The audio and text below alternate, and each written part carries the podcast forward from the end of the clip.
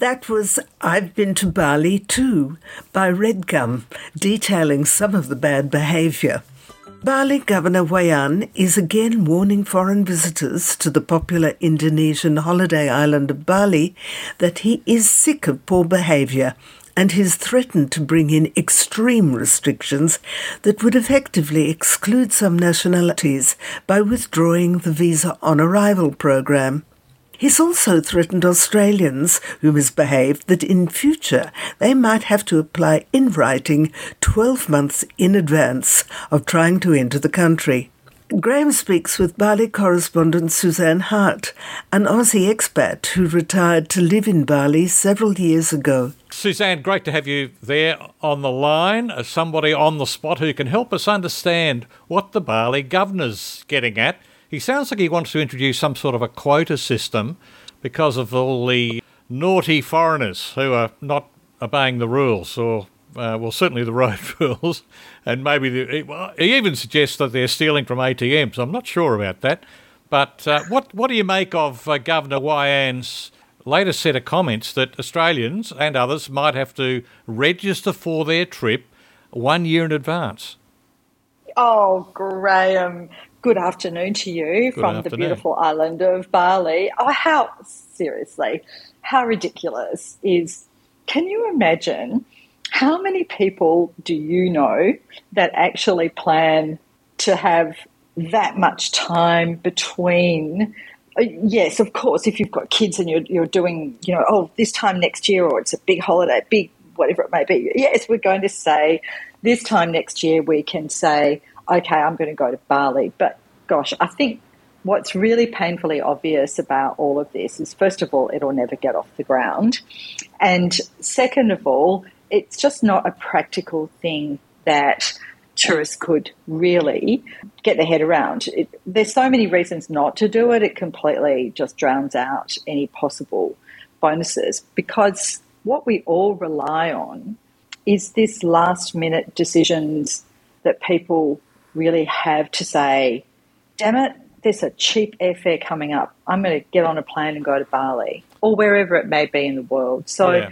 for us to to cut people off from those opportunities. And yes, we are always going to look forward to it. It's wonderful that we can forecast to the business and say, gee, 2024 is looking very strong because we have these bookings on our files already. Mm. We're really, gosh, I, I wouldn't even begin to um, know how many people we would put a line through. Oh, I think it'd because be we weren't.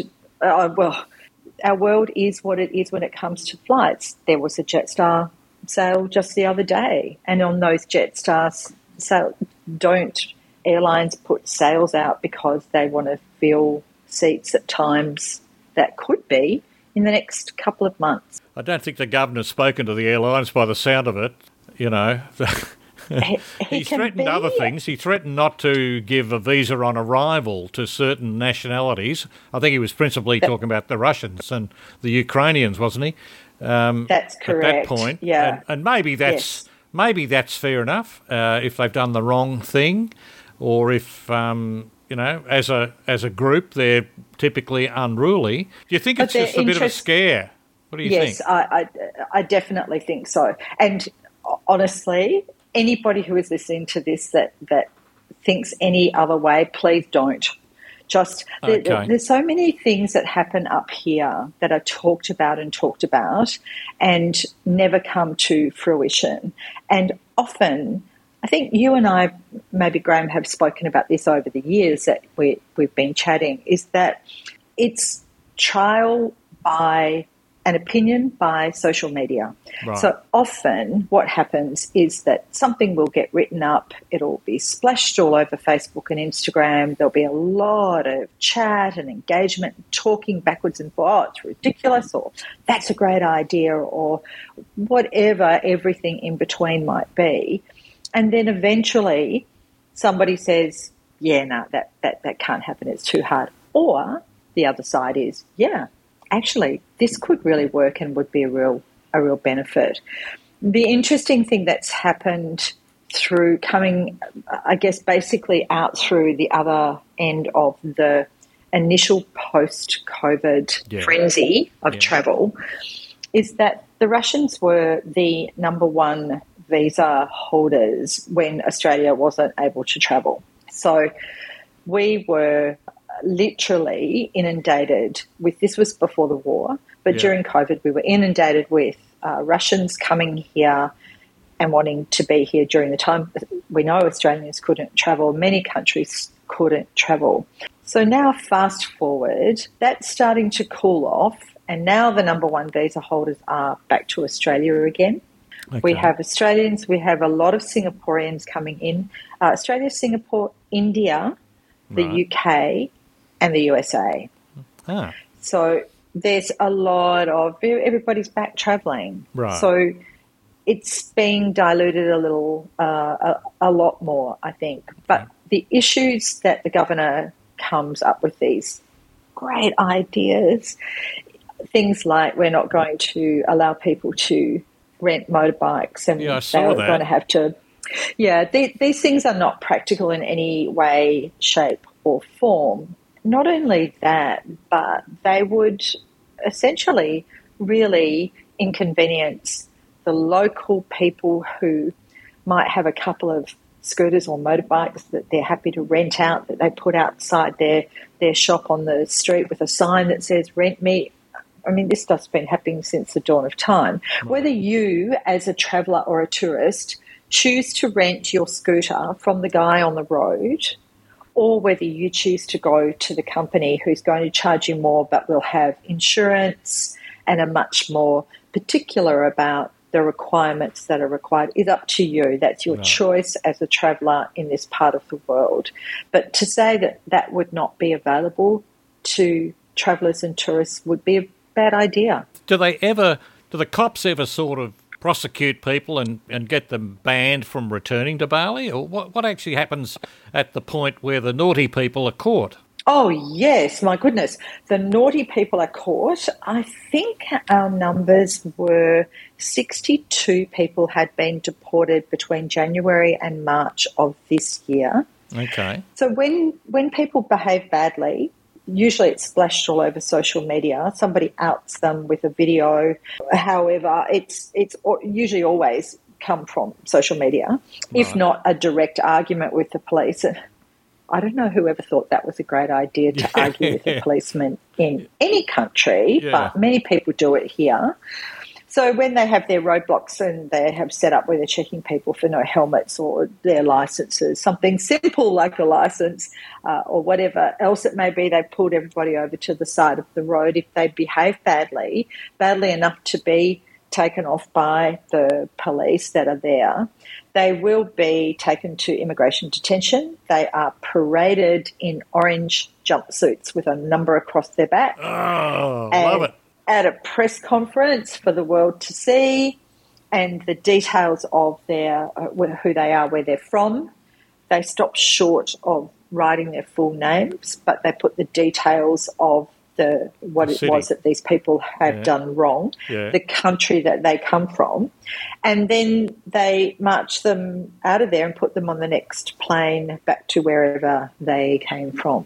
So it's a very that it's a very work. public process. Yeah, yeah it does. That it seems work. to work very well. Okay, well, at least that doesn't affect the local economy, which is so reliant upon, you know, thousands. Maybe it's more than thousands. Is it a million tourists a year? I don't know.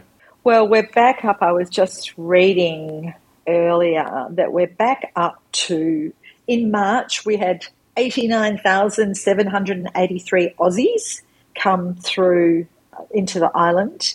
That's 13% increase comparison compared to the previous month. So okay. that's hooray, hooray. Yeah. But yes, we're, we're, there's no doubt out on the roads. This is the, the, shoulder in between coming up to the high season now. So right. it has been visibly more quiet for all of us on the roads and locally, but right. that will only be a matter of time before uh, high season starts coming back in, which is now starts to come into May, the end of May, and then June and July is high All season right. here. So there's no there's no doubt that there'll be a lot of people on the island. Okay. Um, you know, there's there's some some thought about whether or not we should be very careful about the number of people we're allowing into more vulnerable sites. Yeah. For example, Komodo and places, even like Nusa Penida, where um, you know the infrastructure is quite restricted, uh, and it's a still a wild and very natural place. But right.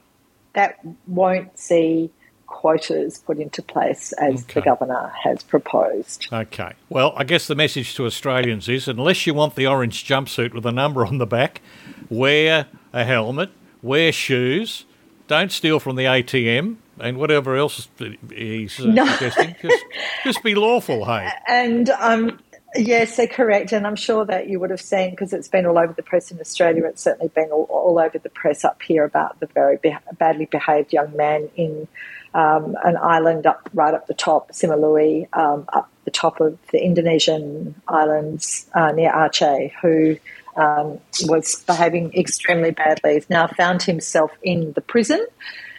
Uh, apparently, had some kind of drunken rampage, and that oh, area, that part of Australia, a part of Indonesia, I'm sorry, is extremely devoutly Muslim. Yes. So the biggest advice that we can give to anybody, Graeme, when they're traveling is to do a little bit of research as to the area that you're traveling in and make sure that you follow the local customs. Yep.